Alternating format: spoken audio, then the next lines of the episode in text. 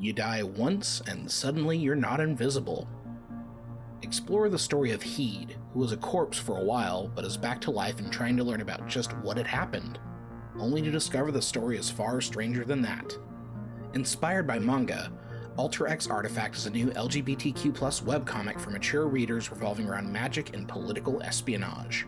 This comic features fantastic elements, gripping storytelling, and impressive visuals that pull you into the strange but fascinating world of the comic.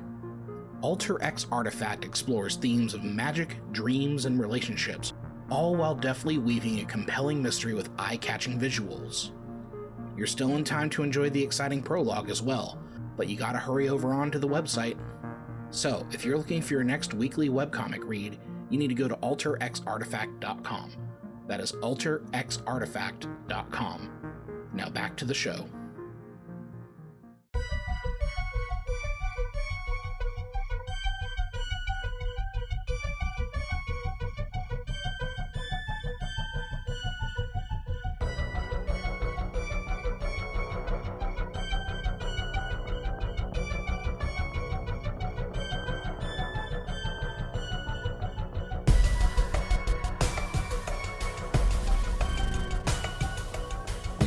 We get those uh, supernatural selection ribbons in, by the way, David.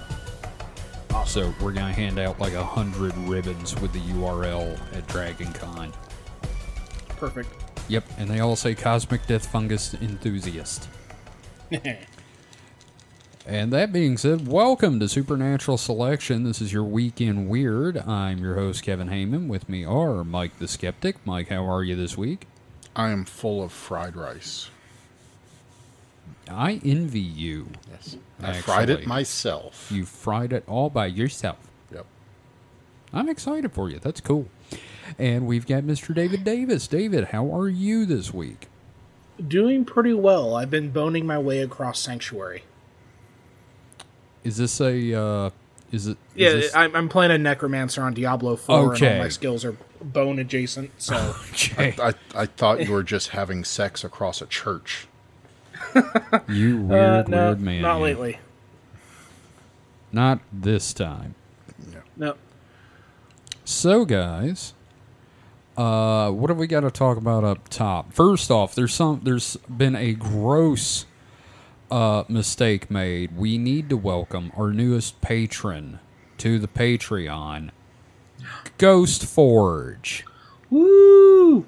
So, thank you for your donation, Ghost Forge. We are very happy to have you. Uh, I have tried to record uh, something for the Patreon twice now, and cats are the bane of my existence when I try to record alone. Welcome to the party, pal. Yeah, no kidding. Uh, and beyond that, you know, we want to thank everyone that has been listening, and a reminder that we do, in fact, have a Patreon, and you can find a link to that at supernatpod.rocks. Now, that being said, it's the Week in Weird. David, would you like to start us off? Yeah, so we're going to talk about the uh, 2,000 pound UAP in the room. Ooh, that's a big one. Um, So, right, uh, Wednesday of last week, we had another congressional hearing. Um, much like the previous one, not a whole lot to it. Uh, I watched the whole thing. I want my money and my time back. they, they can they can cut me a tax refund check. Um, yeah, no, that's so- understandable. So I, I what I'm gonna do is I, I do have some notes, but I'm gonna kind of pull together from um, three articles that I think lay out the situation pretty well. Uh, we'll make sure that we have those articles in the show notes and everything like that. Um, but yeah, I, I watched and I took notes and everything like that, and it's a whole lot of nothing to be honest. Yeah. So um, What was that? Oh, Mike? yes. It's, it's unfortunately seems to be the way all this goes. Yep. Yeah, and it- I mean, we'll, we'll, we'll get into it. So, uh, first article, I'm kind of a brief overview uh, from uh, NBC News. Here are the five most memorable moments from con- uh, Congress's UFO hearing. So, uh, as far as the hearing goes, there were three gentlemen who testified. Um, Lieutenant Ryan Graves, executive director for Americans for Safe Aerospace and a former Navy F 18 pilot. Um, Okay. David Gr- David Grusch, who we've probably heard a lot about. We've talked about Grusch, yes. Yeah, former senior intelligence officer for the National Geospatial Intelligence Agency. And the last gentleman was retired Navy Commander David Fravor. Fravor. So, Fravor, yep. Um, so, a House Oversight Commit uh, Subcommittee held a hearing on UFOs, specifically known as Unidentified Aerial Phenomena or UAPs, and heard mystifying testimony about unexplained objects and government possession of non human biological matter. Um, lawmakers on the committee, baffled by some of the testimony, repeatedly noted that UAP sightings are an issue of bipartisan concern and raise national security questions. Separately, some accuse the federal government of endeavoring to conceal key UFO related information from the public, though they did not provide evidence to support these allegations. Right. That's that's one of the things that I've uh, been hearing about with uh, the whole thing is they make all these extraordinary claims and uh, they have no extraordinary proof to go along with it. Yes, let's go ahead and get into some of these claims. So, Sure. the first sub headline in this article is Government is, quote, absolutely in possession of UAPs. Okay. Um, this this claim comes from none other di- than David Grusch, who we've been hearing a lot about. yep. Um, he told the panel that he is quote absolutely certain that federal government is in possession of UAPs. Citing interviews he said he conducted with 40 witnesses over a four-year period. The Sounds fun. former U.S. mhm. the former U.S. intelligence official said he led Defense Department efforts to analyze reported UAP sightings and was informed of a multi-decade Pentagon program that endeavored to collect and reconstruct crashed UAPs. Asked by Representative Jared Moskowitz, Democrat of Florida, how such a program is funded, Grusch claimed that the efforts uh, are above congressional oversight and bankrolled by a misappropriation of funds. Um, Moskowitz would then ask, "Does that mean that there is money in the budget that is going to a program uh, that is meant to go to a program, but it doesn't and goes to something else?" And then Grusch claims, "Yes, I have specific knowledge of that, though he did not provide more details, claiming the information remains classified." So that's one of the big things from this whole thing is uh, David Grusch. You know, when we we've heard his song and dance for like a couple months now, leading up Yeah. to this and it's a lot of like, oh no, trust me, bro. I've I've Yeah. done the research. I've interviewed Yeah. the people. We totally have UAPs. Now, Mike, Um, I want to ask you something Yeah. real quick about this. When we covered the uh, the whole Grusch thing during the Week in Weird you and me did that week, Yeah. um, if I'm not mistaken, didn't we figure out that he used to be a disinformation agent, and now he's like, but no, totally. This time I'm telling the truth. Um, I'm trying to remember which one. I, I don't remember. I Okay. Can't say. All right, that's fair. well, if he's a misinformation agent, he's doing a hell of a job right now. Oh yeah, All right. So second claim, quote, non-human biologics were found at a crash site. you know what qualifies as a non-human biologic? Come. Ant- anteaters. oh. Okay. dogs, cats, ge- uh, gerbils, Dog fish. cum. Yeah, dog. Uh, cum. Enough with the cum. My God. Okay. Yes. True. Any form of cum. Well, no. Human cum is human biologic. So, but yeah. Non-animal loads everywhere. Yep. Just fucking cat spooge all over the place. I'm sorry. Continue. Um, again, this is Grusch.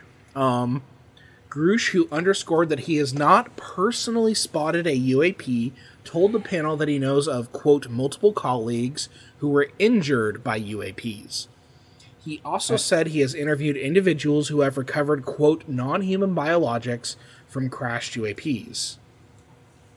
Um, Grusch said that he prefers the term non human rather than alien or extraterrestrial. That's You okay? semantics. That's semantics. I mean, Yeah. it's still if just say an alien. All right, just fucking Right. say an alien. I don't care if it's from another dimension. Just say an alien. Um, asked by Representative Eric Burlison, uh, Republican of Montana, to substantiate the crashed UAP's claim, the former intelligence official said he could not divulge specific details. Huh? Funny. Once again, claiming the information was too sensitive to share with the public. He did, course. however, describe the nature of what he saw. Quote, I have to be very careful here, but what I personally witnessed myself and my wife was very disturbing. Uh, naturally, a Pentagon spokesperson told NBC News that Grusch's claims are false. So again, it's another like, oh no, dude, I totally saw like recovered alien bits. But I can't tell you about it. Yeah. Yeah. Um, all right, so here's the third major takeaway from this. Um, officials must establish a safe and transparent reporting process. We talked a lot about this last time we did the congressional thing because there's a lot of concern about like w- these things being in the airspace. Right. Maybe they're not of extraterrestrial origin. Maybe they're spy drones or something like that. There's still unlicensed air vehicles in our airspace causing problems and could cause like not even from a national security problem. This could fuck up like what if one of these things plowed into a friggin' airliner? Yeah. So for so like obviously uh Grusch not the best sort of witness for this sort of thing. He's kind of the crackpot in all of this. Um however, Ryan Graves, one of the men who was testifying, former Navy pilot, told the panel that military pilots do not feel adequately briefed on UAPs, which he said leaves them unprepared to respond to UAP encounters, which I think is valid. That's that's can, right, Mike. That's I mean, I guess, but you know, I guess it all depends on what exactly they are. well, yeah, you see yeah. Well, that, that's the thing. They don't know what these are. Yeah, but if you don't know what it is, you can't be properly briefed on it. Well, all I'm Well, I- saying is like, hey, you might see some weird glowy shit up there. I don't, Well, I like, don't know. and, and, you know, maybe we see enough of certain UAPs to like classify them. You know what I but- mean? So, you know, we we don't know what the fuck it is, but we know that it's an orb, and an orb has generally this sort of pattern or something like that. Being briefed on a flock of geese. I don't think. I mean that's that, that that's fair. That's fair. But um, I, I don't think he's out of line with this. Um, I mean, I'm just. I mean, it. I guess it depends on how often it happens. Well, uh, well, apparently he also claims that commercial airline pilots have spotted UAPs too. Now that I've heard stories of from airline pilots. Mm-hmm. But Um, of course, it was UFOs. It was the '70s, and there was a lot of drinking in the '70s by Here's, airline here's, pilots. here's the problem, though, is that you know there's lots of stuff in the air, and you know when you have a split second to see something, you can't tell if that was a, a you know something really weird or if it was in fact just a goose. Yeah, no, no, I, I, get what you're saying, but I also think that yeah, I think just being able to make it more transparent and less consequences to like reporting shit like this, if it does end up making us safer by you know creating some sort of classifications, why not? I don't think there's any like problems with reporting it now. They've already, you know, taken Well, that, that that's it's funny that you mentioned that because here's the fourth point. Stigma associated with sightings silences possible witnesses. Here's So the problem, even though, is that the stigma you can't control that because that's just your other pilots. You you can't, you know, that's like uh, teachers trying to, you know, keep kids from bullying each other. I mean, you, it's not something that's a hundred Well- percent changeable. Th- this isn't necessarily from their peers either, based on what I'm reading here. Well, um, Some witnesses and lawmakers at the hearing argued that the stigma associated with reporting UFO sightings, as well as the alleged harassment of those who work to investigate them, may be hindering efforts to determine their origins. Graves told the panel that the stigma silences pilots who fear professional repercussions, which he said is compounded by recent government claims questioning the credibility of eyewitness testimony. Well, The federal. you know, av- oh, okay, yeah. eye, eyewitness testimony is, by its nature, you know, Flawed. flawed. Yes. Yeah, no, I will agree with that. So you know, yes, um, you have you have to start from a position of belief, but you can't necessarily uh, accept everything wholesale Yeah, that someone tells you. you No, I totally understand. I've had Right, people right, tell me but- shit but- that I don't believe, but you know, But but the issue here is like if, if you see some weird shit in the sky that's Mm-hmm. kind of like making you uncomfortable as a pilot, you shouldn't have to worry about losing your job reporting it. oh yeah, no, that that's understandable. I That that seems to be that. the main thing that I'm seeing here. Um, I, I thought they've already said. I thought they already like did away with that though. That's the thing. I guess apparently not. Um, like it might I be better was- now, but then think what it again, that was was is- what a year ago. It lifted some of the stigma. Yeah, like it was like a what a year ago that that happened. but maybe Yeah. this is just commercial pilots now because I'm pretty Yeah, sure it's so- all military was. Yeah, You know, no, it's possible. Well, it says the Federal Aviation Administration has no mechanism for pilots to report UAPs and instead directs them to civilian groups that are often dismissed as the domain of cranks and conspiracy theorists. Move on. I feel Well- targeted. well, um, so that that sounds like a budgetary problem because the the FAA doesn't have anything set up for that because they don't have the money to set up anything. That's for true, that. and that would be why you send them to MUFON, and then you know So- Jerry from MUFON shows up with like ketchup stains on his shirt. I heard you guys uh, I'm sure- need to hear about UFOs. I'm sure it's not MUFON, Yeah. but it probably more like you know more local pilots associations. Oh, oh, oh no, that that's what they're getting to in this article. Those institutional hurdles led by uh, led Graves to form a first of its kind group that pushes for policy changes. Um, serves as a hub for pilot whistleblowers and advocates uh, and advocates for more disclosure by the military and other government agencies.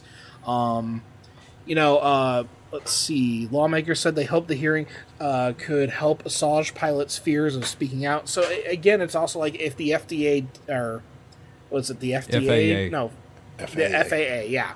Um, if the FAA doesn't have an, an internal system in place, then stuff like this is going to hopefully raise awareness to like, okay, well, we need to start budgeting for that. or something. I mean, I yeah, don't know take like a half a percent have. from the federal military budget and put it into the FAA or something. That's that's good luck with that. you Yeah. know. right. We've been we've been but- We can't feed the hungry, We've but been boy, we can nuke some people. we've been fighting for like a quarter of a percent of the military budget for like you know universal health care. Yeah. and see Right. where that's gotten. So then, uh, the final claim UFO spotted accelerating to quote supersonic speeds. Uh, this is from the third testimony. Um, David Fravor, a former Navy commander, said he and three fellow military pilots spotted a white tic tac shaped object in 2004 hovering below their jets and, bu- uh, and just above the Pacific Ocean. We've probably all seen the tic tac video before. yeah, Yeah. yeah, obviously, yes. Yeah. Um, as he descended to inspect the sighting, he claimed that the unidentified aircraft, which he said bore no visible rotors, wings, or exhaust, began to ascend and approach his fighter jet. He claimed that the UAP then vanished, only to reappear a few seconds later, but this time it was spotted 60 miles away. Um, Fravor told the committee that the technology he and his team encountered defies logical explanation. Uh, quote, the technology we faced is far superior to anything we had, Fravor claimed. Quote, and there's nothing we can do about it. Nothing. Oh, that is a threat. So, so and that's the, how the article ends, by the way. the, the Tic Tac video. That that's the one from uh the the plane. no, well the, the from the foundation. What's the guy? Oh, to the stars. Yeah. fro- the uh, uh, Tom DeLonge. yeah. yeah, So- Tom DeLonge got a name drop in this one. So as well. I've Oh, I've course. seen uh, a takedown of that video. Well, I think we've talked about it Yeah. on here. The fact that it's a moving object tracking a moving object Yeah. at different and, levels, and the camera is not stationary. I mean, like, Right. like the plane, obviously, the camera's on is moving, but it's also a gimbaling camera.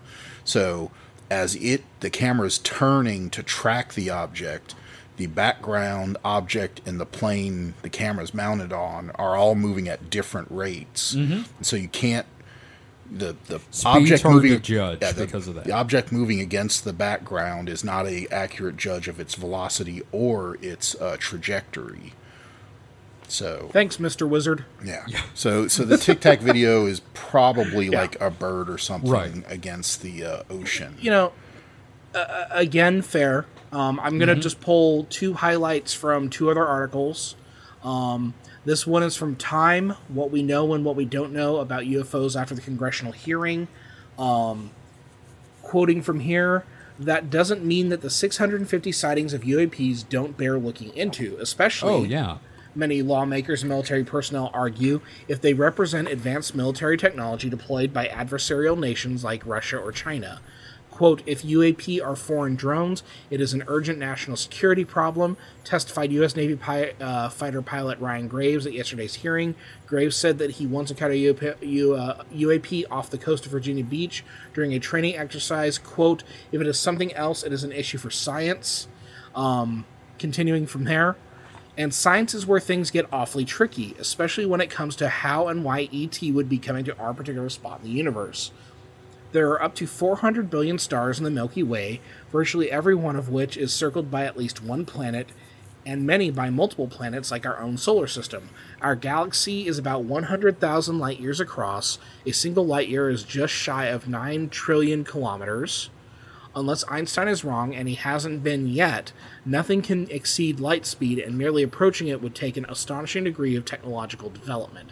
To Yes. take all those figures and multiply them by 2 trillion, or the number of galaxies that observations by NASA's Hubble Space Tele- Telescope have estimated are in the universe. That makes for an awful lot of planets and an awful lot of cosmic real estate for visiting spacecraft to cover just to come to our little world. Unless So- you're ultra terrestrials. Yeah. So you know uh, they they don't even get into ultra terrestrials here. That's Oh, like of a course little not. too woo woo for for the, the Oh public. yeah, right no, now. God! If you That's- if you said that, like you could just watch Congress shit their Look. pants. Look, I think Right. that's too woo woo, and every time Yeah. Kevin mentions it, I look at him like potatoes are growing out of his ears. That's fair. But but you know, you know, if we said there's like oil in another dimension, they would find a way to cross that barrier. Well, see, the problem yeah. is they, they, we can't even detect other dimensions, let alone if we know they exist. right? Oh, they would pump the money into that if oh there's yeah. even a hint just of tell them there's energy. oil and but, a cure um, for uh, a limp dick. But you know, I, I I wanted to talk about that one because yeah, like more than likely, a lot of these UAPs, if they're not optical illusions, they're probably more terrestrial based. They are probably drones and that sort of thing, So- and that's the main.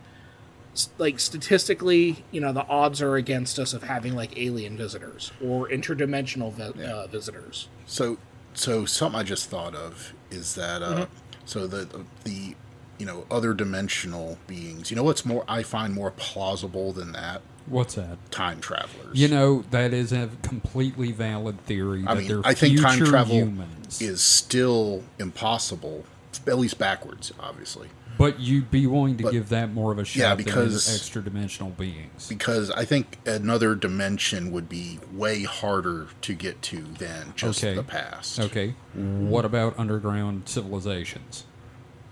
The- Like, what if it's Lacerta? They would have to learn how to breathe magma. Magma. because we know the Liquid density of the magma. earth and there's no large li- habitable pockets down there You know, I want to throw in there's two really important things that have not been brought up about all this. Hmm. Number one, have sales on Tic Tacs increased Uh. since that video was released? Probably not but Num- number two, I did a quick Google search and I can find no link between geese and UAPs, but there are links to pelicans. yeah The fucking pelicans Well, are still know, an they're- issue. they're pretty big too Yeah. but no and and so i would say you know even all that aside looking into this stuff is worthwhile even with my uh, skepticism because just you know when you think about it you have a you have your pilots up there and they're seeing something even if it is just you know swamp gas and geese you still want to reassure them that what they're seeing is just swamp gas and geese. Right. because you know you don't want them you know freaking out. You don't you want them to you know have all the information they can and you know in in case they do see. So with enemy actor uh, drones or balloons or something those are way more likely to be caught by radar. But on the off chance that a pilot does see something that's bad you know say it's a super duper stealth drone or something like that you know, then of course, you know, you do want them to have a way to Yeah. report that It- because you won't If know you what it see is. Something, say something. And mean, you won't know what it is. You'll just know it looks like it didn't appear on radar. Mm-hmm. It was not, you know, because I don't know how much you, either of you know about uh, civil aviation, but there's constant like com chatter. Like Oh yeah. these pilots, Yeah. you know, anyone that's in the area are all on the same frequency, and they're all communicating together. Yeah. It's like being on the CB. And Yeah, anytime 10-4 rubber duck. This is Canada Goose. And anytime a an airplane is not where it's supposed to be and where it's you know saying it is, it's a bad time. Yeah, some control power, uh, some control tower dude just shitting himself at that moment. And, Yeah, and every no, pilot in the uh, vicinity that could have a overlapping uh, Yeah. corridor. So you know if if you know a pilot you know sees an object that obviously isn't on the com chatter, isn't on his radar, you know it's Yeah. it's a problem. Right. Well, I, I'm gonna I'm gonna quote from one more article here. This one's from NPR. Uh, article is U.S. recovered non-human biologics from UFO crash sites. Former intel officer uh, uh, official says. Again, Um, it's but y- Yeah, again, it's David Grusch. You know, whatever. You don't see me, but I'm making a jerking off motion right now. Um, That's fair. so um, here's here's another UAP sighting from one of the more legitimate um, uh, witnesses here. Um, uh, the subcommittee also heard testimony from former Navy pi- uh, fighter pilot Ryan Graves, retired Commander David Fravor about their alleged encounters with aircraft of unexplained origin. Graves recounted an incident with a flying object off the coast of Virginia Beach in 2014. While flying an F 18, he said he came acron- uh, upon an aircraft that looked like a, quote, dark gray or black cube inside of a clear sphere I've heard of he- this one. That he estimated to be 5 to 15 feet in diameter and unlike any aircraft he had ever seen. Graves claimed the UAP could remain stationary despite hurricane force winds. He told lawmakers his squadron submitted a safety report at the time, but he, that he received no official acknowledgement of the incident. According to the former pilot, UAP encounters in that region were not rare or isolated. Uh, of course, then Graves would later found the uh, Americans for Safe Aerospace. Um, he added, "If anyone could see the sensor and video data I witnessed, our national conversation would change." Um, so it, a lot of this is what we've talked about before. No real revelations here.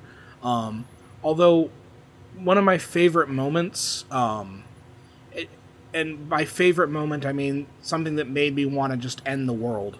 Um, yeah. What's that? One one of the representatives had this like cringy kind of uh so so number one there's a lot of this like talk of like oh well this is bipartisan this isn't a partisan committee. And then like one of the representatives goes on to do like the most partisan shit possible. Um so this is Mr. Burchett, who's the representative of Tennessee. Oh, Um, fuck him. I believe one of our friends of the show uh, Yeah. has been bitching about this guy lately. Yeah, go ahead and watch Flagged for Content.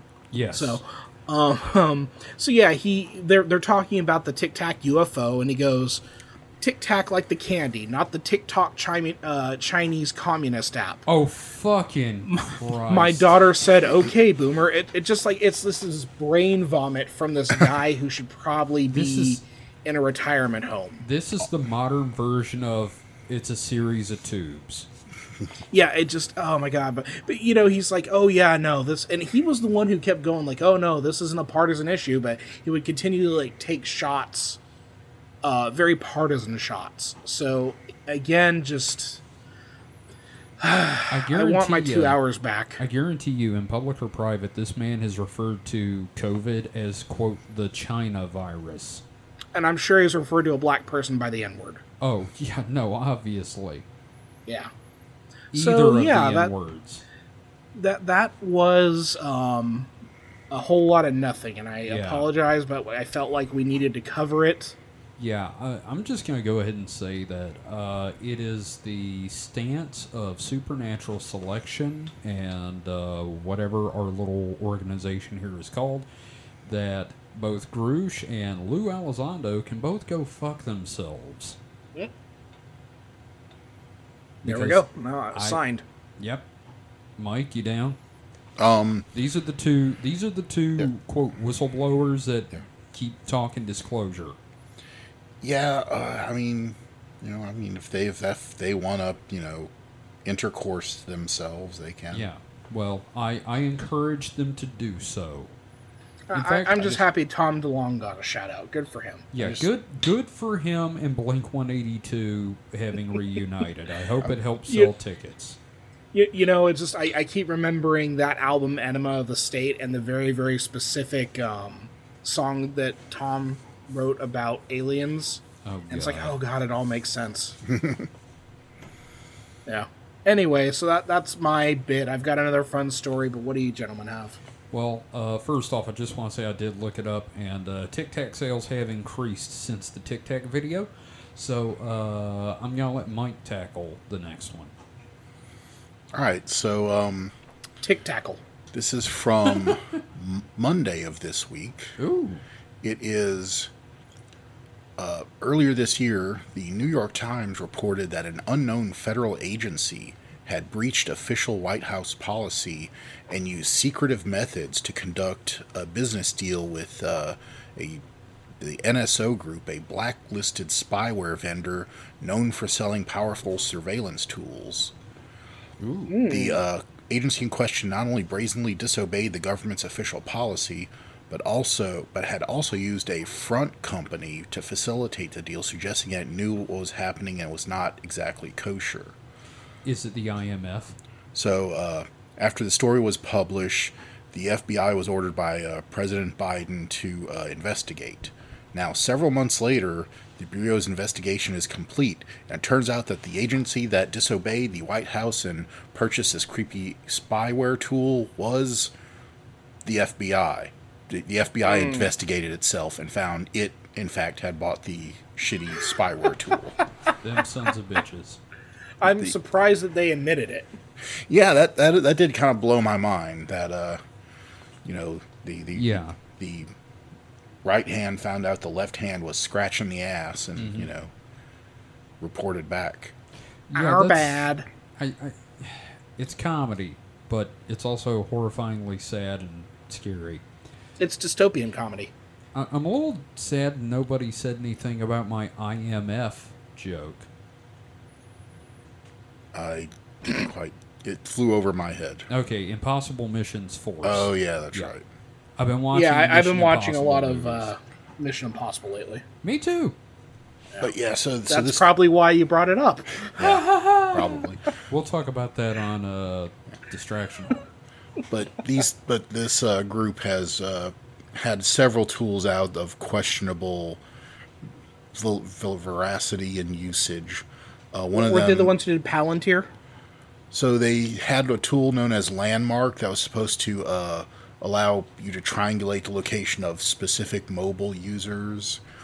Uh, there was uh, Phantom, which could reportedly hack any phone in the U.S. What's their next one? Adolf? Yeah, no kidding. Mm-hmm. And then there's going to be Hirohito and Mussolini. Fat man, little boy, Yeah. Oppenheimer,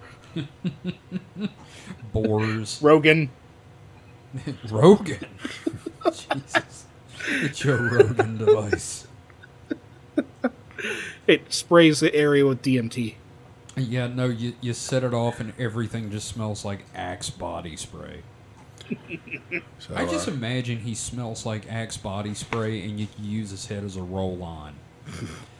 but sorry, Mike, I interrupted. I was just going to say that, uh, and the FBI is claiming that uh, they were tricked into the deal. Uh huh. Yeah, Tricked. By that's that's want. not great for an agency.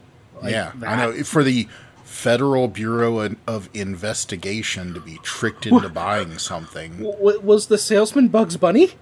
Yeah, W- was Daffy- Agent Elmer Fudd working there? Da- at the Daffy? Duck showed up with a briefcase and just sold it to him. We And- need to spy on our citizens. Yeah, apparently the federal contractor called Riva Networks uh, it was the middleman, and the FBI claims that Riva uh, convince them that this tool was in in house developed, but it turns out it's from this uh, NSO. Of course. Sounds like someone had financial interest. Pro- Yes. Probably was also. It doesn't say here, but I would wonder if NSO is also Russian, maybe. I don't know. Hmm. I do not know. You know, mm, Indeed. spy shit was cooler back in like the 60s and 70s. Now we live in dumb spy times. Oh yeah, no. It's they not also as fun. they were the same people that did Pegasus as well. Yes, You know, nobody these days. wow, they've done all the shitty spyware. oh yeah, Yeah, they like- did Palantir as well. Oh, I didn't see that one. Oh wow. Okay. Which is the most hilariously evil name for Yeah, let's something like. Let's call it. Jesus Christ, guys. Let's name it after the evil nutsack from Lord of the Rings that everybody used to spy. brilliant, boys. Just brilliant. Uh, that's a. Uh, I, I, I long for the days of microfiche inside of a pen. I wish it there was more like seduction involved. Yeah, more switchblade shoes. Oh yeah, I want I, I want like a FBI agent like being romanced by like if if they're gonna get suckered in by like a multi level marketing scheme, I Oh. want it to be like a hot person like seducing. Oh seducing. God, Um, Palantir is Peter Thiel. Peter Thiel. Oh, yeah. Who's that? Ugh. the the guy that uh, took down Gizmodo via oh Hulk Hogan. fuck him hard. That guy Yeah. is Yeah. a danger to society and freedom. Yeah, You know, as much as I use PayPal, PayPal has been absolutely awful in giving us terrible people. Oh yeah, no, I mean uh, Emily, I'd say Thiel is worse than Musk, but just barely nowadays. Like a couple years ago, absolutely way worse. Nowadays, mm-hmm. marginally, like just a hair worse. it's it's funny you say that, Mike. and he's he's gaining. He's like running down that.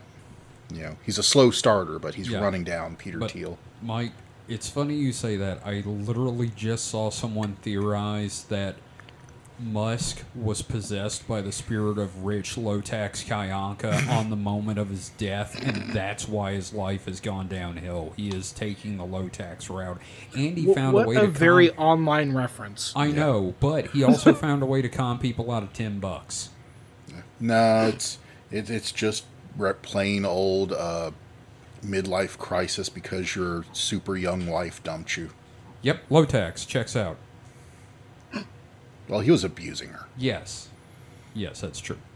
I mean, I don't not. I have no idea if Musk was abusive. He could have been, He may Make just be a money. dick bag. or just X a the platform, ex wife, ex family. Yeah, that's a good point. Yep. So, Mike, you got anything else on that one? Oh no, that's pretty much run its course. Okay. Well, first So, off, no- nothing like good old fashioned government dystopian like Yeah. spy shit. Well, And- also- and, incom- yeah, incompetent spy shit. yeah, stupid spy shit. Like that. It's like one of those things where the FBI would spy on itself and not know they were spying on themselves. It's like It's like two- fucking get smart. Yeah, it's like two drug. It's like a drug deal going down, and it turns out both of the people are undercover cops. you know, it's that kind of thing. Missed it by that much. Well, the CIA steps on a no. The FBI steps on a CIA, you know, op. Mm-hmm. Yeah, it's, No, it's the like it's like the FBI is trying to sneak up on the CIA and it steps on its own rake. You know, there is a podcast about this kind of shit I've been meaning to check out called like Alphabet Games, Yeah. and yeah, I heard uh, about that. it's about that kind of stuff. Well, So- I'm, I was just thinking, you know, the FBI is investigating something, and it finds out the CIA's behind it, and then in and then the DEA just like comes trundling in like the fucking Kool Aid man. oh yeah. I smell cocaine. So, uh, before I move on to my story, I just want to throw out there that uh, at the end, toward the end of last month, Kevin Mitnick, quote world's most famous hacker, passed away at the age of 59. Now, if you don't Rest know, in power. yeah, now if you don't know who uh, Kevin Mitnick is, um, I'm gonna read the Gizmodo article. Uh, Kevin Mitnick, once considered the most wanted cybercriminal in America, passed away at the age of 59. Uh, apparently, he died of pancreatic cancer. That's what Jobs died of. Mm-hmm. And in the 80s and 90s, he was a hacker. He was breaking into various corporations and uh, uh, government computers. And he was arrested, served time, and when he got out, he was under the stipulation that he could not use a computer ever. Yeah. Badass. Yeah. I think even before he was uh, sentenced, like you know, while they were still in the trial, he Yeah. was forbidden from touching the computer. Yeah. He, he's the closest thing we have to a real life Neo. Well, here's the thing there was a movie based on him, and it was called Hackers. Very loosely, very, very loosely. and, and that it was just a character that you know also got in trouble hacking and Yeah. but that character was like you know still a teenager and he was never like in prison for a long time he was just you know forbidden from touching a computer but of course isn't wasn't the guy playing his uh, the character based on him played by Shaggy? Um, what what's his name? No, uh, Matthew no, Lillard. no, no. He was in that. Yeah, he was in that. Yeah. It was a main character based on Kevin Mitnick. But yeah and i Angelina Jolie. no, the dude that was trying to get in her pants. Yes, It's been a while since I've seen It's- it. I'm It's sorry. been a while. I'm gonna have to look up who that was, but uh, I think it's funny that when you get out, jonny lee miller Okay, thank you for that. yeah uh, he's not done anything Oh, that I bet he hasn't, because he was out of everyone around him, he is the one no one gave a shit about because he was like dumb white guy number two that got hired to do that, and then like everybody around it has gone on to do stuff. yeah But anyway, point is, do you know what he did um, after he got out of prison, David? What do you do? Cy- he was a white hat cybersecurity professional. He became the system. He he legally broke into people's systems to test their security, and then Fuck yeah. sold them away to not have that happen. yeah oh yeah Which is I. It's like breaking into that. a person's house to sell them ADT. Exactly, and I think that's great, especially since it was corporations. Fuck That corporations. is badass, man. yeah, no, I adore uh, Kevin Mitnick, and you know, rest in peace, man. Uh, but that was not my story. I just wanted to get that out of the way because you know, uh, Kevin Mitnick's just one of those figures that, for a while, he was the shit. He they also had like the free Kevin movement online, where you'd see people like uh, this one African American gentleman inexplicably in a Superman costume holding a sign that said "Free Kevin." Hell yeah. And when they did that, uh, one of my friends would joke, "Free Kevin with purchase of a small Coke." so, anyway, I have a story story though, Okay. and David, it's from Phantom and, PhantomsandMonsters.com. Motherfucker. I don't think when the, think this one is as bad as that last two. We'll find out. All right, this one's from Friday, July 14th, 2023. Homeless man encounters short humanoids in coveralls with strange eyewear. the, the Seven Dwarves, It kind of sounds like that. right? Um, so, a homeless man attempts to set up a campsite, get warm, and catch some sleep in a small patch of woods. He encounters three unknown humanoids in coveralls with strange eyewear. I received the following account. Quote At the time that this incident occurred, I was homeless and got around on an old bicycle. One evening, I was looking for a spot to set up a quick campsite in a small patch of woods along a public bicycle path in west central Darke County, Ohio. I was cold and eager to get a small fire started and get into my sleeping bag. The area is a refuge for stray cats, which I'm already like, okay, dude, uh, I'm there. If I'm gonna be homeless, I'm hanging out with the kitties. Many locals drop off their unwanted or stray cats in this area, and some local kind hearted folks feed them and provide plastic containers for shelter. When I found what I thought would be a suitable spot to set up a camp, I set my bag down and walked a few steps to a large tree to empty my bladder. I had a small flashlight in my pocket, in my bag. I thought he said I had a small bladder. Yeah, sorry. Had a small flashlight though, not flashlight, but flashlight oh. oh, in my bag. But the night sky provided enough light after my eyes were adjusted. Suddenly, a cat dashed through the brush very near me and startling me. Then another further to, le- to my left. As I looked toward the sound of the last cat running, I could make out the shape of the plastic containers in a small circle. These containers housed some cats. I then noticed three sets of pinkish orange glowing objects with slight movement. I first assumed the glowing objects were the reflections of three cats' eyes. After watching the objects further, appro- approximately 30 seconds, I saw that the glowing was in fact some sort of eyewear worn by three human like figures. Is As I- it the fucking Oompa Loompas? It, you know, maybe. What is Wonka up to? Oh, what's he doing in Ohio? What's he want with the cats? I don't like the look of it. Anyway, as I knelt down to watch them, I could see these figures were handling the cats, and the subjects were wearing very low reflective off white or gray coveralls. After about two minutes, all three subjects turned their heads toward me.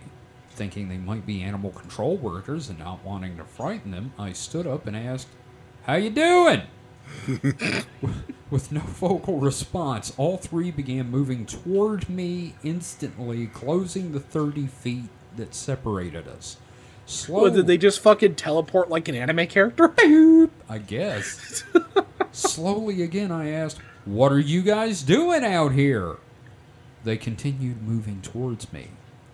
I heard one of them talking or communicating, but inside my head and in a strange whisper. I couldn't understand. I also noticed they were shorter than me. I'm 5'10 and guess they were about 10 or 12 inches shorter than me. I turned, got on my bicycle, and pedaled out of there. After several minutes of fast riding, I noticed no vehicles or signs of activity. It was almost like I entered a time warp. I didn't notice anyone or anything following me. I eventually found my way out of the area, but I was disoriented for many hours. I didn't sleep that night and continued riding west until I couldn't continue. I finally stopped and slept a few hours in a small park. I have no idea who those figures in the coveralls were, but I don't believe that they were human. Signed, I'm just worried about the H. cats. Yeah, what were they doing with the cats? What were these Nope. little fucks doing with the cats? Got no closure on the cats, man. I know, fucking May- coward. may- Maybe it's like that episode of South Park where they're getting high off the cat pee. Ew. Cheesing. What if, what if it's cheesing. underpants? It may be underpants gnomes. They are the underpants gnomes.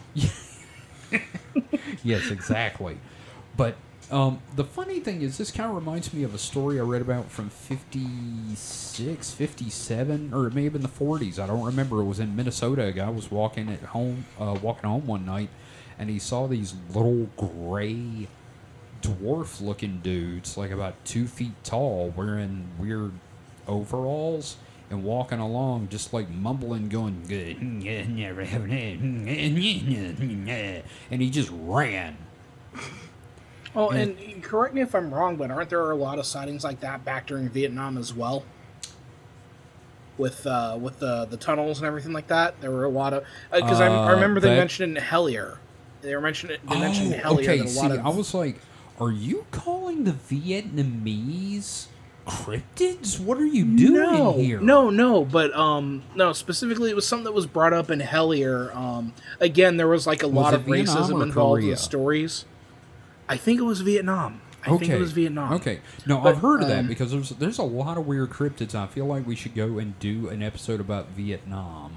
Uh, Yeah, paranormal. yeah, but like th- there was a term that was used. I'm not going to use the term because it was oh no, no, it's terrible. But um, but but like the descriptions of like other because obviously the Vietnamese dug a ton of tunnels, but seeing something that wasn't a Vietnamese person in the tunnel. That's that's the vibe, and it, it Right, from what I right, recall, right. they were described as very short. Right. I just want to point out that these little motherfuckers were wearing uh, work uniforms with glasses and like stealing cats. Mm-hmm, mm-hmm. Like, what were they gonna do with the cats? What were they doing? I'm just worried about the cats now. I know. Me too, Mike. What do you think they were doing? Um, I don't think there were weird little guys stealing cats. That's what I for sure. What I don't think was going on. yeah, no, it it's a small town. Weird things It- happen. maybe it was a performance art piece. Oh, I don't. Maybe know. it was maybe it was a bunch of toddlers petting the cats. I don't know. Five foot toddler. No, he was he was five foot. They were like he was. He said he was no, 5'10". That's true. Like they're around uh, five, uh, four ten to five foot. Sure. Um, Okay, then they weren't little guys. Then they were just just some dudes. They were petite. Petite. I like that term. But uh, Honestly, still, that story wasn't too bad. It, it was definitely Yeah. better written It- it than was- the last time you subjected me to something like that. it definitely wasn't the the dog man or whatever it was in the swamp and the whole. God, that fucking story. Fuck that. This site though, it's it's crapshoot. Mm-hmm, mm-hmm. I'm, I'm I'm I'm gonna have one every weekend. Weird. there we go. No, So, that, yeah. that's good to have your sources. You know what I mean? Your crappy sources, yes. Mm-hmm, uh, s- Now that being said, we're gonna take a quick break, and for some mess for some uh, I cannot talk for some messages, and we will be right back after this.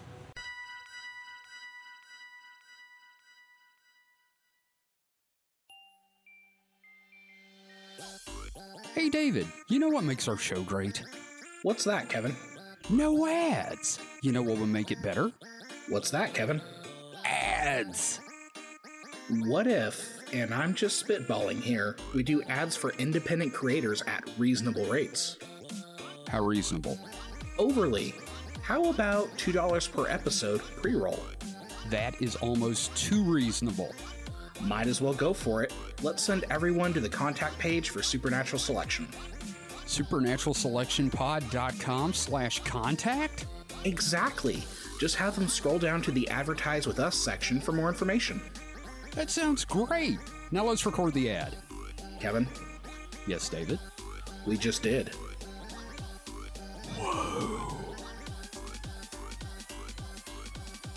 And we're back. And if you'd like to hear a version of that story that's way more blue, uh, you can join our Patreon because, man, there is stuff I do not say, and I am proud of my restraint. So, that being said, we're back. And, David, I would like for you to pick up with your next story, sir. Yeah, I, I think I've got like a. I'm going to try to get a wacky animal story in every week. Um, Okay. and, and by wacky, I mean cocaine fueled. God damn it. So this is from the Byte, which is under uh, Futurism.com. I like to get a lot of articles from them. Okay. Um, this was published on July 23rd by Victor Tangermann, and this is the headline is Florida shark suspected of eating discarded bales of cocaine. Are cocaine sharks really feasting on illegal contraband? Is this the origin of the movie Meg? The Meg. No, the the Meg predates this one. okay, just checking. Yeah. Um Oh god. Part of the reason I like futurism is because they do every dumb impulsive joke I would do. Oh, good. So- okay, so you so don't, the- you the don't head- have to do any for- work. The, the the header for this one is Jaws for effect. Oh God. um, It wouldn't be Shark Week without some wild tales of sharks interacting with humans, from feeding frenzies to horrific first-hand accounts of attacks, which are, for the record, rare. But this year's Shark Week, which is airing next week on Discovery, takes the cake when it comes to headlines grabbing reports about the underwater monsters. This time with speculation about, quote, cocaine sharks devouring huge bales of cocaine that sometimes wash up on Florida beaches. God damn. It may not be quite as far fetched as it sounds. In June alone, the Coast Guard fished over 14,100 pounds of the white powder out of the Caribbean and Atlantic Ocean, as Live Science reports. To investigate the possibility that the sharks could be help uh, could help themselves, TV personality and marine biologist Tom the Blowfish Hird. That is a hell of a nickname to develop. Like, is he the goat Um, throat? Is that why he's called the blowfish? Tom the Blowfish Hird teamed up with the University of Florida environmental scientist Tracy Fanara for some fun but somewhat dubious sounding experiments. Hird and Fanara got to work by dropping simulated packages of cocaine. No sharks were harmed in the making of this Discovery Special to see if the sharks would bite. Even when placed next to decoy dummy swans, the shark swam right to the bales to take a bite. Quote, We have no idea what cocaine could do to a shark, Hird admitted to Live Science. Quote, so we can't even say we can't even say, well, this is a baseline and go from here. Yeah, we don't know a uh, hell of a lot about sharks. Right? Um, you know, first of all, use real cocaine, cowards. Yeah, fucking, yeah, fucking maybe- give them, give them coke. Maybe try some weed, see if that like Oh, chills them out. Won't a shark die if it stops moving? I have a feeling weed would like really make it stop moving. Um, true. This this next header is jumping the shark. Um, God After, damn it! right? After No stuffing some more the bait shark.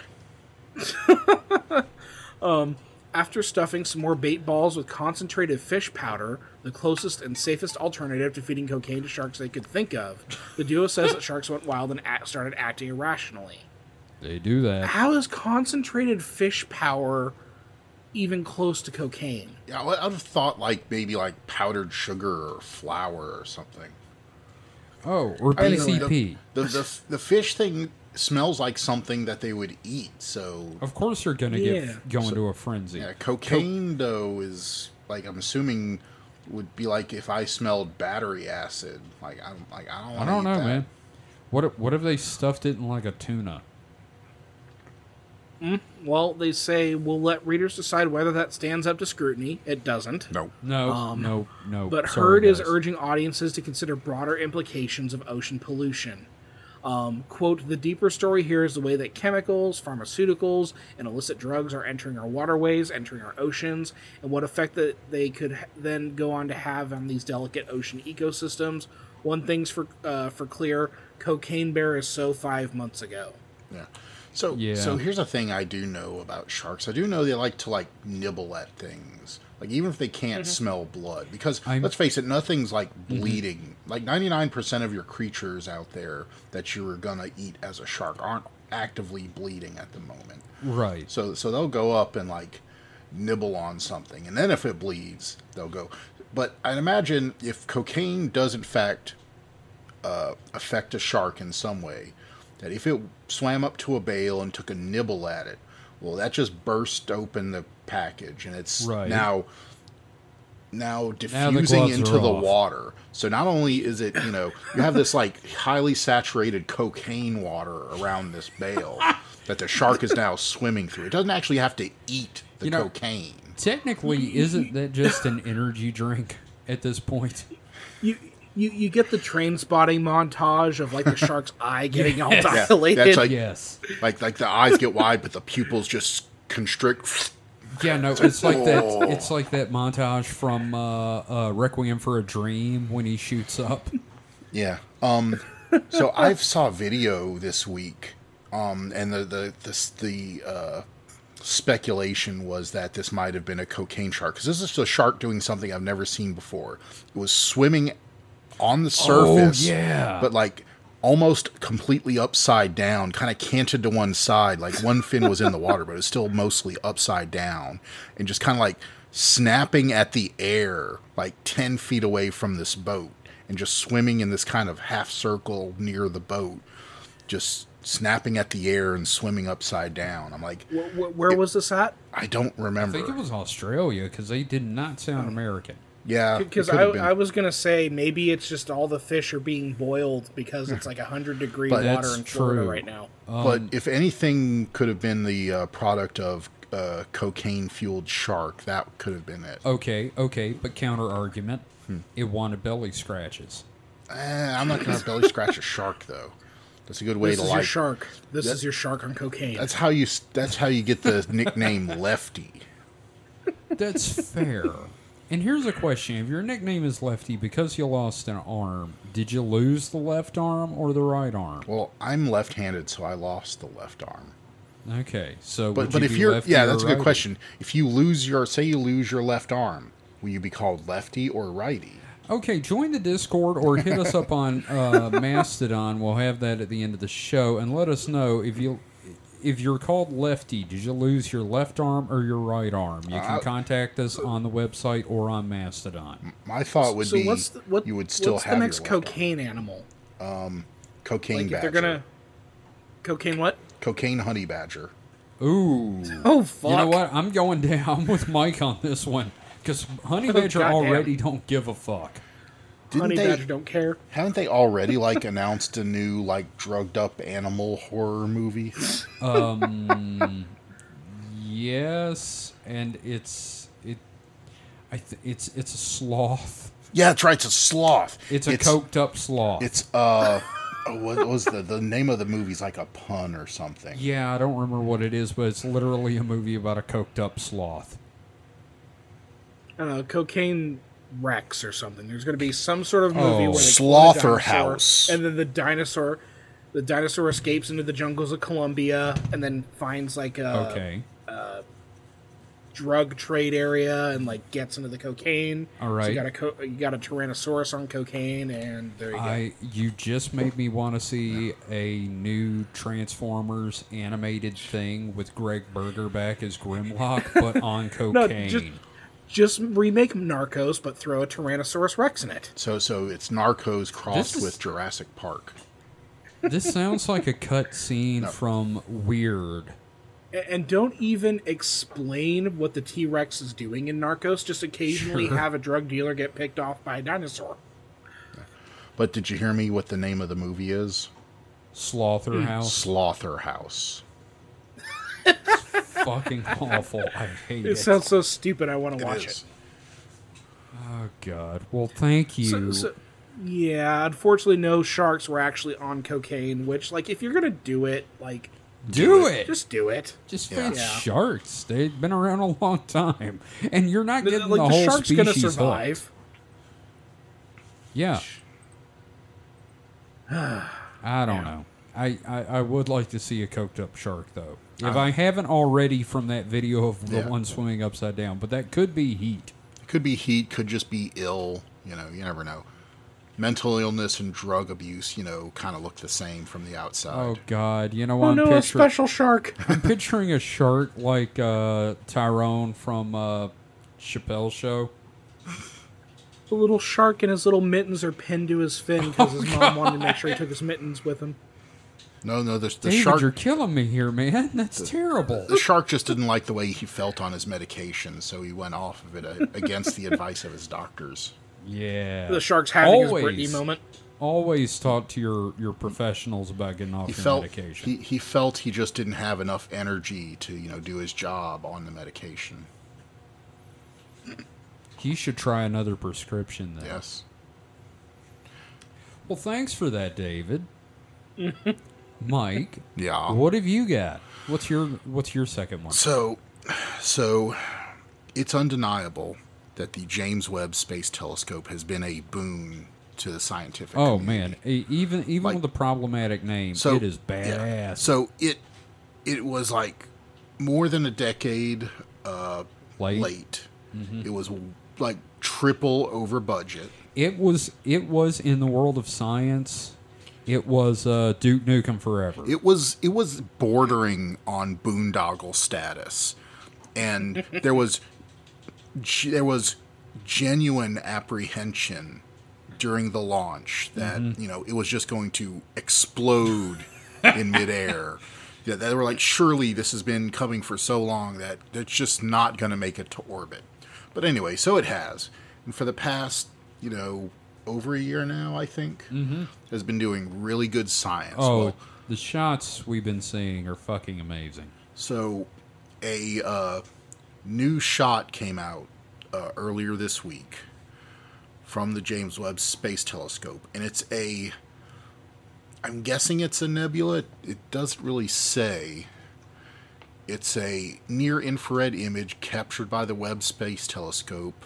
Um, but zoomed in on this, you see a very odd shape. Like, I'm these are all galaxies, so I'm assuming this is some form of galaxy because it's it has to be on a very big scale, and it. I mean, the only way to describe the way it looks is a question mark. And and this isn't like kinda a question mark. it's- This I mean, is straight up it's- a it- fucking question. It is a mark. little like a little wonky. It's not like a perfect typeface It question mark, looks but it like is my question marks. ninety-five percent of the uh, platonic ideal of what a question mark should look like. That's a lot of big words. Yeah. This just sounds like Super Mario Galaxy. No, it is. it is bizarre. I mean, obviously. I mean, uh, not obviously, but I mean, I'm assuming it's like has to be some kind of occlusion to get that kind Oh, of like a like a uh, something dark in front of it or something. like but then an- again, if that's a galaxy, that would have to be gigantic. It would have to be a dark galaxy or something. Could be, I don't know, maybe a maybe the period or the, the dot of the question mark is a sun and the curly Q is a plume of uh, gas and there's like a black hole sucking it out. Who knows? You know, I'll tell you what, talk about a mysterious universe. Oh, Yeah, no, this is this is uncanny. Yeah, no. Uh, my comment on this is the BBC Oh, really that's- needs to chill the fuck out with these Doctor Who uh, promos because like this is too far. Oh, that's a that's a good thing. I just read a thing that uh, speculation it could be two galaxies interacting, like the the the, the curly part is a, another galaxy that's being ripped apart by the dot galaxy. I think they're just asking questions. yeah, you know, it, or it just like someone else said. So this is just the uh, universe coming back with the question. Now we got to find the answer. Oh, now, now could it be that there's like a black hole in that spot that's. Nah, because like I said, the the scale of this is on the galaxy scale. Like all the objects you see around it are galaxies. Yeah, this is hmm, Okay. way too big for like if it were a supermassive black hole, it would just be a fucking galaxy. If it were a hmm. smaller black hole that could just suck stuff in, we wouldn't be able to observe it like this. Okay. I, hey, Mike, I actually knew something. Yeah. Yeah, no, Give you shocking. a gold star brownie point. Hey, oh, I don't want your gold brownies. Brown. I don't want your brown star. Is all there is to it. Um, but I, I don't know. This is really cool looking to me, and like, obviously, this is us going looking, you know, seeing a pattern. But like, that's a fucking question mark. The Riddler is up there. I mean, and also just to think about the fact that you know we're in the right location to see this because Oh, from yeah. other angles it would not look like this. From the if you were on the complete opposite side of it, it would look like a backwards question mark. Yeah, and you know, uh, Christians, some Christians seeing this would look at this as like the proof of the existence of God if it weren't for the fact that they all think the earth is flat. and, and yeah, and also like you know when did this uh you know f- form of a question mark actually become a uh, be, become used? Because I'm sure at some point the root of that looked almost nothing like a question mark. I like it. I'm typing to find out the origin of the question mark. But yeah, I mean, It's it's actually based on the Q at the beginning of the Latin phrase quaestio, which is question. Uh, the Q and the O, it was abbreviated to quo, and then the Q on top of the O, and it evolved into the question mark. So, So- there. So yeah, so it before you know Greek times. I mean, even even even during Greek times, it was not a thing. Or yeah, Roman times, whenever. yeah. So so so we'd, We you, all learned a lot. You could say now. it's a you know within the last three thousand years. I'm, I'm, I'm just picturing some Greek dude with like a scroll that has a picture of a question mark. He's going around, what is this? What is this? and that's how you get the origins of a question. because of a galactic I made this thing. Because of the galactic scale, this thing was a, has been looking like this for well longer than the question mark's been looking like it does. Maybe this is the origin of the question mark, the definitive article, as it were. So, so an alien took a uh, a Roman or Greek, which I can't remember which one you said, out into space and showed him this, and he came back and said, "Oh, that's what it's got to look like."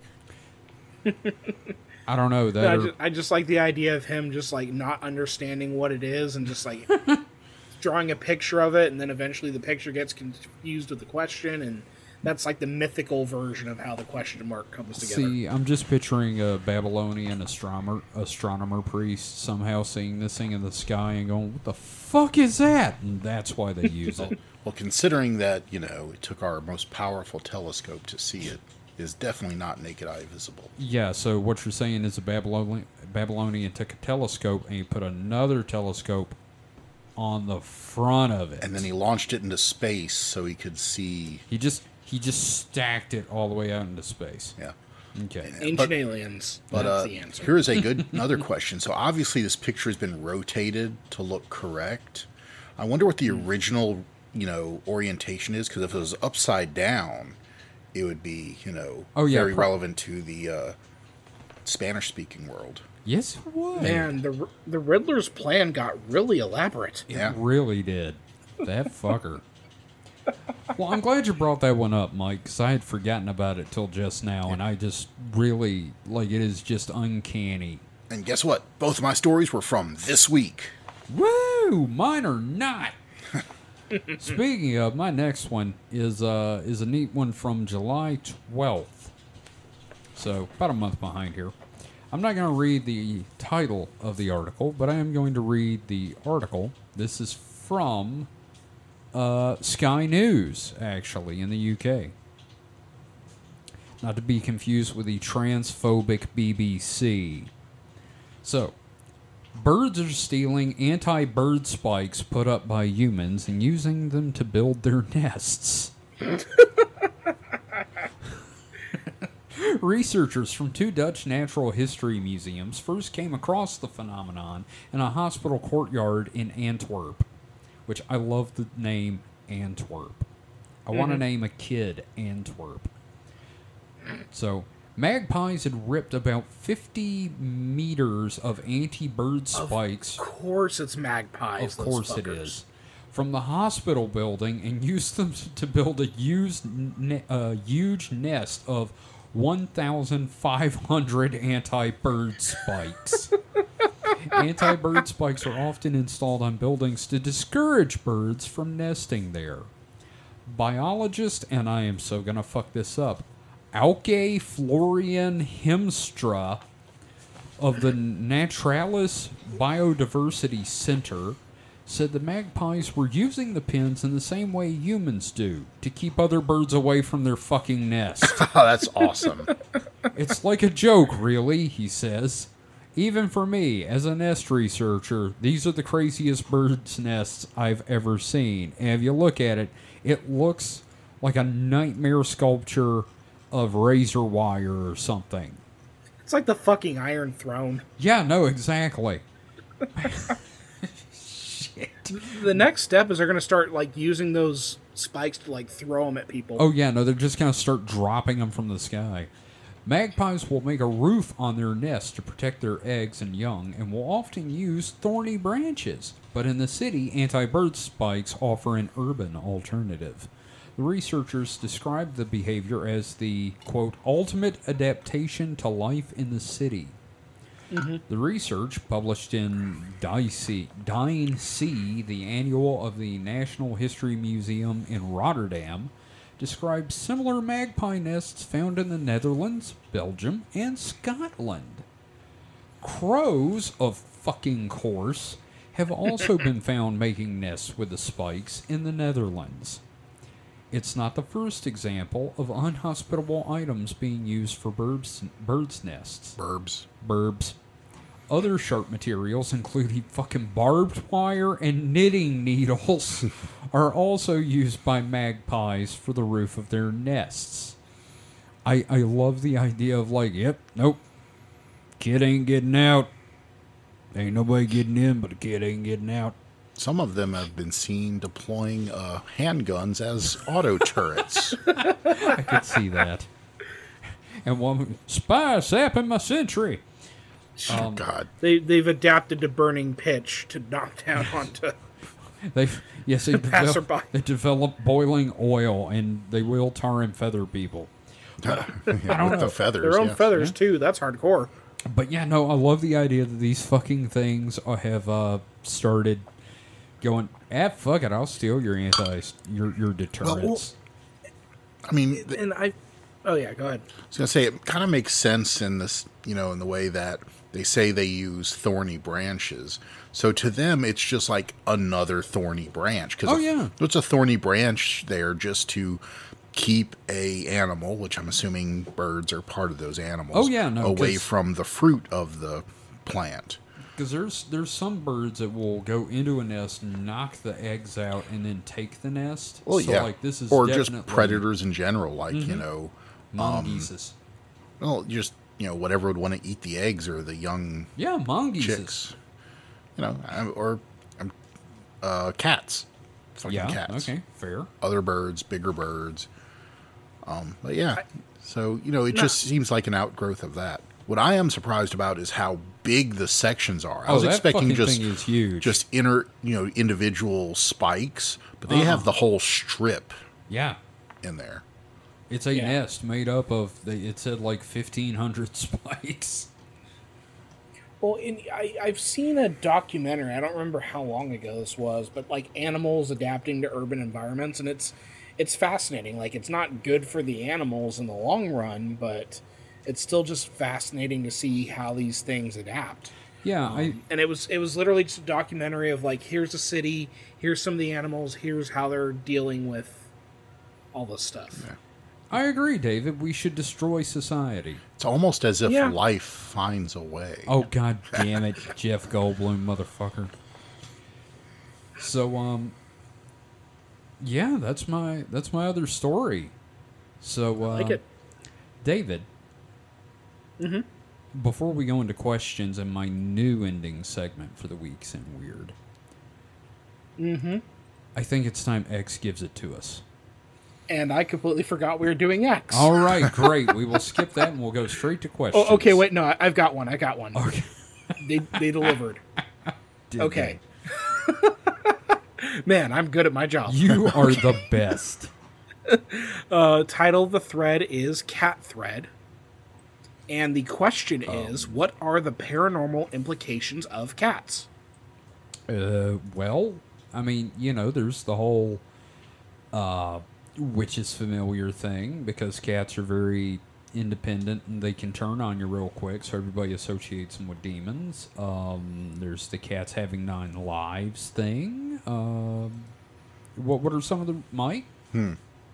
You, Um, I mean, you know, they've they've always been because you know cats have way better uh, vision and hearing than people, so they've always been considered to see like spirits or you know beyond the Right. veil or stuff like that. oh, like that Stephen King movie where the cat was stopping the gnome from stealing kids' breath. Well, yeah. And that that's another thing is cats were, you know, seen as because they would sleep on kids or people, you know, they thought they were, you know, maybe Look. being nefarious and like, oh, I'm gonna steal this kid's breath Look, because you know that's a valuable commodity in kids apparently. breathing. Yes. Yeah, I've heard that. And I mean, I can see how it happens because you know, kids, especially back then, kids could kids would Well- just die. You know, there was well, yeah. I mean, sudden, And if you- sudden infant death syndrome. if you if you come into the room the next day and you have a dead kid and the cat you know obviously who's attached to the kid is like laying on him trying to like you know comfort Yeah. it's like oh the cat took the kid's breath Now I have woke up like having breathing difficulty and realized Conti was asleep on my face. well So- you know but yeah that's there's that too that's a very catch twenty two the book scenario. so that's a, that, that's cat owner Yeah, fan death yeah. so David, what are some of the responses? Okay. Um, first response that I see here is ultra terrestrials walk ins.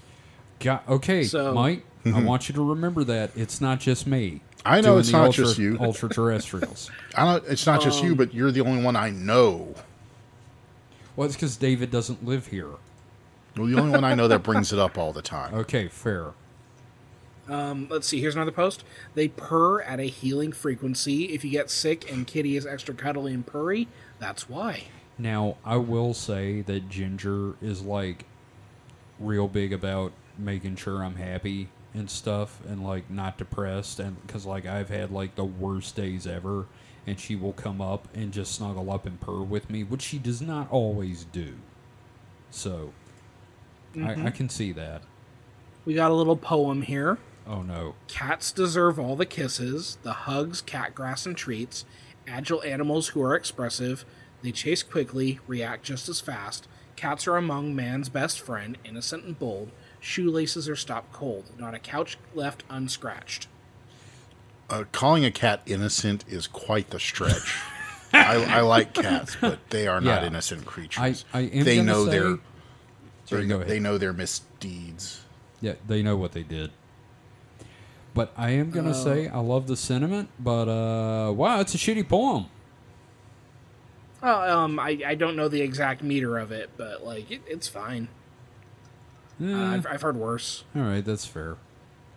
Um, let's see.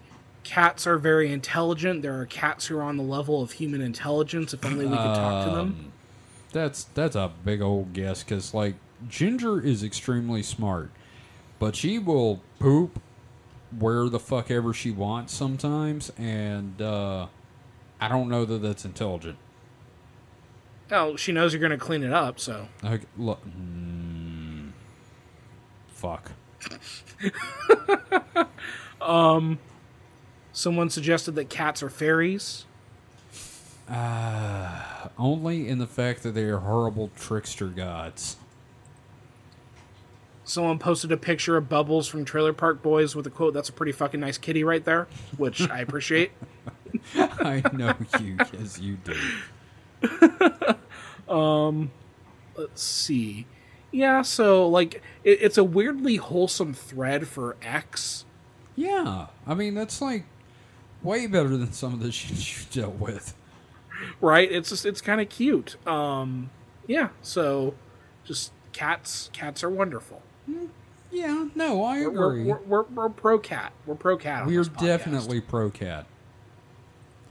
So, And I saved the segment. Good for me. yay! I completely forgot. so we've got some questions, guys, and the first one is from Kick Acetron. Which, hello. So, are services like Outhorse Your Email the number one way to combat the eventual AI takeover of intellectual property? Now, I don't know about you, but I did not know what Outhorse Your Email is, so I mm. went to the website, which is a section of visiticeland.com. And what it is is disconnect from work and let the horses of Iceland reply to your emails while you are on vacation. Seriously. there is a giant keyboard and they let the horses walk on it. And like, you know that trick where you ask them how old they are and they'll like stomp the ground?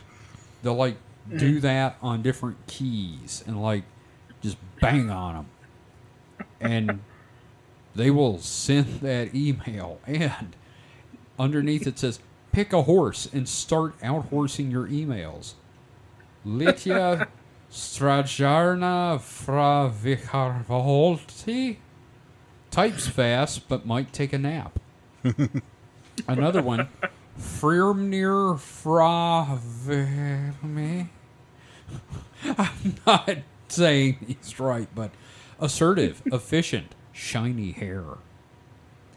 And then there's Hekla fra Porkel Sholi, friendly, trained in corporate buzzwords. And that horse is just my favorite because it is sticking its tongue out at you. So, so if you get one who doesn't re- respond appropriately, that means you picked the wrong horse, right? Mm-hmm. Yeah. Yeah. Okay, How, fair enough. how horses learn to write emails. Did we really teach the horses of Iceland to type on a giant keyboard? Yes, we did. Watch the video to see how the magic happens. Things to do in Iceland while a horse answers your emails. This is this is nice. I like this actually, and you know what? I firmly uh, think that yes, this is how we combat AI horse emails. You know, um, not AI related, but it reminds me a little bit of LennyBot. LennyBot. Yeah, have you? Uh, you find like compilations on YouTube. It's this uh, bot that's used to combat like telemarketers. Oh, one of these things. Yeah, so it, it's just like this old guy named Lenny, this artificial old guy named Lenny, um, and that like some of those, like most people will figure out in a couple of minutes or talk to a bot, but you know it's funny when it's like um, you get like an hour long con- uh, like conversation between the bot and the telemarketer. Oh, that's great. yeah, and it's it's all over YouTube. Just type Okay. in like Lenny bot, Lenny and you'll bot. find. Yeah, it's very good. It's very good. Okay, Um, I'll, I'll look into those. But so- yeah, they can make one of those for like AI bots, I suppose. Sure, to- but I I kind of like the idea of outsourcing to horses. Yeah, no, I I think the horses one is a lot of fun. Oh yeah, no, that's great, and just it's it's a way to invite people to come visit Iceland. Come pet our many horses. So What they should do is they should make a bot that just pretends that, or it's supposed to be like a person who's part of MUFON. So then it'll just like annoy the other bot with questions about like UFOs. you know this actually reminds me of that quiz where you could uh, where you could uh, uh, make your girlfriend uh, take the quiz and it would determine if she was a girl or a horse. So that so that the horse would not eat your gems. I remember that. Yes. Do you do you remember the horse ebooks Twitter account? Oh, of course I remember horse ebooks. That was God, great. Do you remember God. Jeff Jacques from uh, Questionable Content had the best website and was forced to leave, have to take it down, which was Walmart.horse. And it was just the website was just a photo of a Walmart with a horse leaning into frame, and Walmart demanded he take it down or they'd sue him. Oh man, I was like, it's just a horse. why are horses so fucking funny, man? I don't know because they can. They're marginally terrifying. Yeah, I was gonna say Because because they're they're, They're- evil. they're- They're a thousand pounds of nightmare flesh that can like hurt you. Because like one of my favorite memes is just that horse on the beach, and it just says "man." Just the, the horse staring out into the water. Man, I'm just laughing thinking about it. I love that one. Just yeah. man. So we We're have pro an, horse on this we are, podcast. we're pro cat and pro horse for the most For part. different reasons. for different reasons. So Mm-hmm. Man in Black has a question, and this is a one out of left field. And I don't know, Mike. This this also relates to you. You're a writer. Sometimes You came I- up. You've not come up with stories. yeah, but you know. So, Man in Black asks, "This is out out of left field. Your first or one of your first created characters. Do they still exist currently?" yes. Yes, from you, David. Do, do Mm-hmm. yeah. you want to tell us who that is? Um, So in uh, Cosmic Dash, uh, characters appeared a couple times. Uh, Eron, E R O N. Um, Yes. he is like my first character I developed, and he's he's changed a lot. Um, didn't used to be called Eron. Didn't used to be uh, blue haired or anything like that. Right. He used to at one This is- point be kind of gnome like. Is this the World Yeah. Walker? Yes, yes. Okay. Yes. Love Eron. and then and then Dash, of course, being like my second oldest like serious character. Right. Right. Uh, Back when he was Speedy the Turtle. Yes, yes, I remember you showed me that drawing, or you may have posted it on DeviantArt. I don't remember. Way back in the day when DeviantArt was a going concern. Mm-hmm. Uh, Mike, as a writer, I remember you and me worked on some stories or some stuff you've written over the years. Any of those technically still sort of exist as like a project that you'd like to come back to? Not really. I mean, there's several of those. Like that have been from high school, Like the Schoolgirls of the Apocalypse, or yeah, stuff like that. which was a fantastic idea. We need to go back and revisit if I can ever like get my hand to stop hurting when I draw. Uh, uh, uh, uh okay, so hearing that title, I've always wanted to do a Doom mod where all the demons are replaced by anime schoolgirls, like in a way, giant eyes. That's what I'm picturing. Is that what you're? Well, no, this no, was no, no. basically like if Sailor Moon, instead of being the planets, were you know the four horsemen of the apocalypse in high I school. love it. in high school. Yes. Yeah, no, it's Love a it. great idea. It is seriously one of the best ideas you've ever had for And- a story, Mike. Yeah. Oh man, that's great. And there's, there's supposed to be this TM whole copyright, do not steal. yeah, donut steal. Do not steal original characters. But uh, but yeah, no, I had this whole, the whole characters worked up and stuff like that. I did character designs, and they were like early art, so it was like very, very rip off anime. Yeah. I still think who wa which one was it? Uh, Pestilence was like my favorite that I designed. She's all frumpy and she's like walking around with a bottle of Nyquil. It's like Teen Girl Squad. Yeah. Yeah. Um, mine, Arrowed. Mine was Morphus. Yeah, I was gonna say I know what yours is. Morphus uh, is not still around. I've tried to adapt it a few times, but like it's such it's it's so rooted in the 90s. I stole like a bunch of the designs and some of the concepts for other stuff like all the battle armor from uh, Coda's World was from Morphus. And uh, some of the ideas behind Morphus ended up making its way into Eron Apprentice. yeah. So it lives in the fact that I have continually mined the good parts for other things. Would it's you- just some poor being in a lab just Yeah. take little pieces off and of would- him. And Would it, would it be Wow, you're fair, Kevin? me feel terrible. Would it be fair, Kevin, to say Morphus was also kind of heavily Mary Sue-ish? Oh, yes. Yes. Uh, Morphus is the, the character that you imagine running next to your car when you're going on the interstate. Like, that's what Morphus was, except instead of running, it was me flying. and it turned into Morphus. So that's where that came from. It was also like, man, I am really sick of what's happening in X Men. so, yeah, there's a, there's a lot of that. Uh, so thank you for that question, Man in Black. That's- yeah, that, that was a fun one. We don't get to do like stuff like that very often. Yeah, because we're all three creatives, just of varying degrees. And output. yeah, that too. D- David is obviously the goddamn robot of the three of us. I'm so tired. I'm so tired. You know, one of these days I'm gonna have to see if I can get uh, Barry Lank on here because Barry has been at this since, uh, like he toured uh, the Marvel bullpen with Don, with Tom DeFalco during a job interview. So like he's he's been around a long time. yep. So, and we got one more question from the one, the only God Vemperor Ghost Forge, newest member of the Patreon. What quote UFO encounters do you all think are probably military testing or fucked up incidents that people jump to conclusions about? Isn't that like hundred percent of them? Not a hundred percent, but I am gonna say like we did an episode on the one I think is most likely a military thing, and that's the uh, Cash Landrum UFO incident.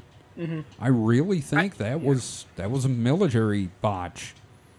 I'd say the vast majority. Honestly. Okay, I would say, I don't know. I'd, I'd say the vast. Well, depends on what you mean by, you know, because I would say the vast majority have actually just reported UFO sightings, whether they be you know, just far off lights or something, or just you know, are something benign. But yeah, any of the ones where there's closer encounters, like you know, where it's seen as more than just a point of light.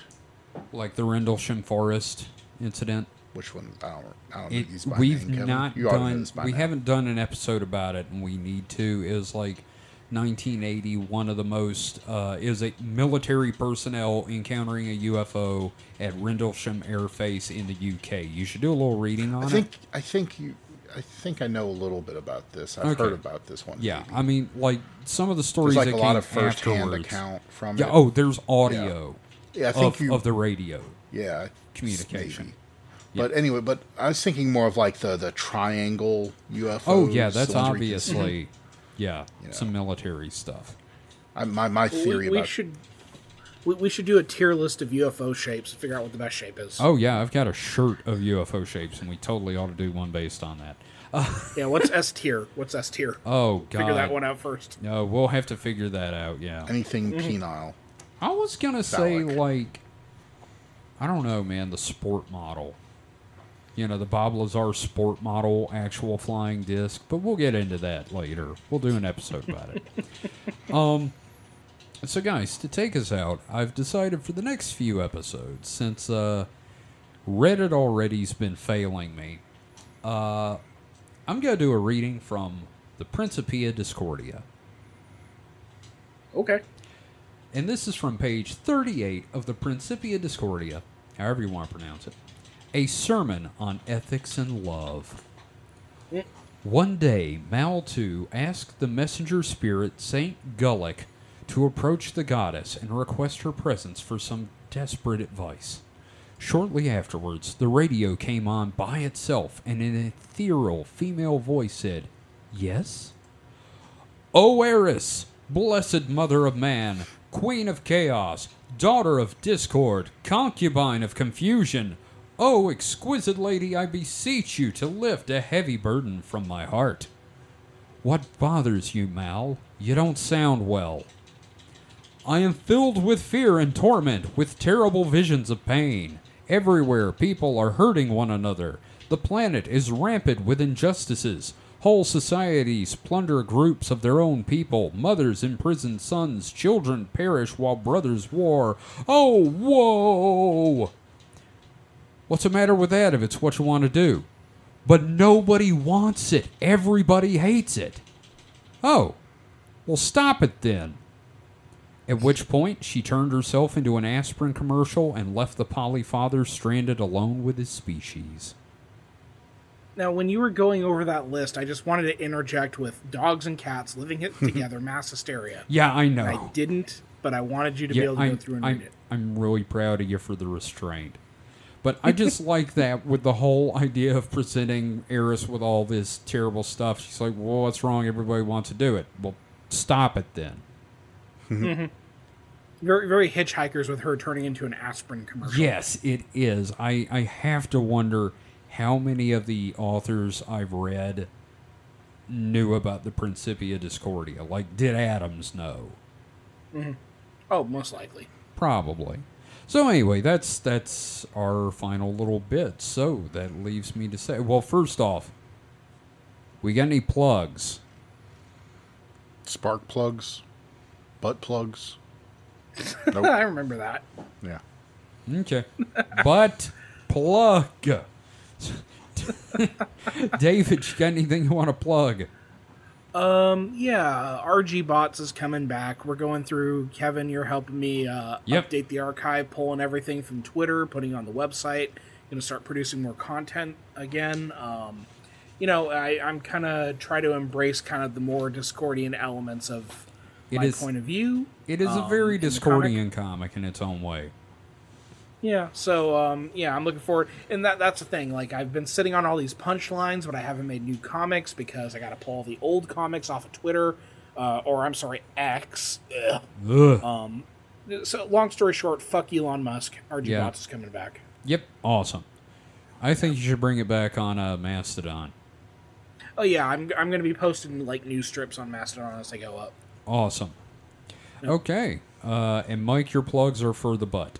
Yes. Butt plugs. All right. And uh, my plug is for this show. Please listen to this show. If you haven't listened to this show, listen to this show. You can And find please share it with people. share it with your. If you've enjoyed this show, please share it with your friends. You know, share it with your enemies too. Yeah, maybe they. If you don't like it, maybe they will. So, thank you everyone for listening. You can find all the information you could probably ever want to about the show on supernatpod.rocks. That is supernatpod.rocks, as in a group of singular rocks. And uh, you can find links to our Discord, our Patreon, uh, all the episodes. You can find a contact form if you would like to advertise with us, which you can advertise with us. And uh, yeah, we just really enjoy doing the show, and we're glad you're all listening. Hey. Yeah. Yep. I forgot how to end this show. So Goodbye. No. anyway, we'll see you next time. Uh, next week, I am working on an episode about the Dogon tribe in Africa, which should be very fascinating. Not just because of the crazy uh, bookstore racism stuff, but uh, the Dogon are kind of a fascinating story in general. So, should be fun. Hope you enjoy it. I'll have it ready next week. So, until then, everyone stay safe and stay frosty. Goodbye. Someone should check up on those cats. Somebody should check up on those. Mike, go check on those cats. Goodbye, kitties. Meow, meow, meow. Meow, meow, meow, meow, meow, meow, meow. Give me your money, meow, meow, meow. Join the Super Net Patreon.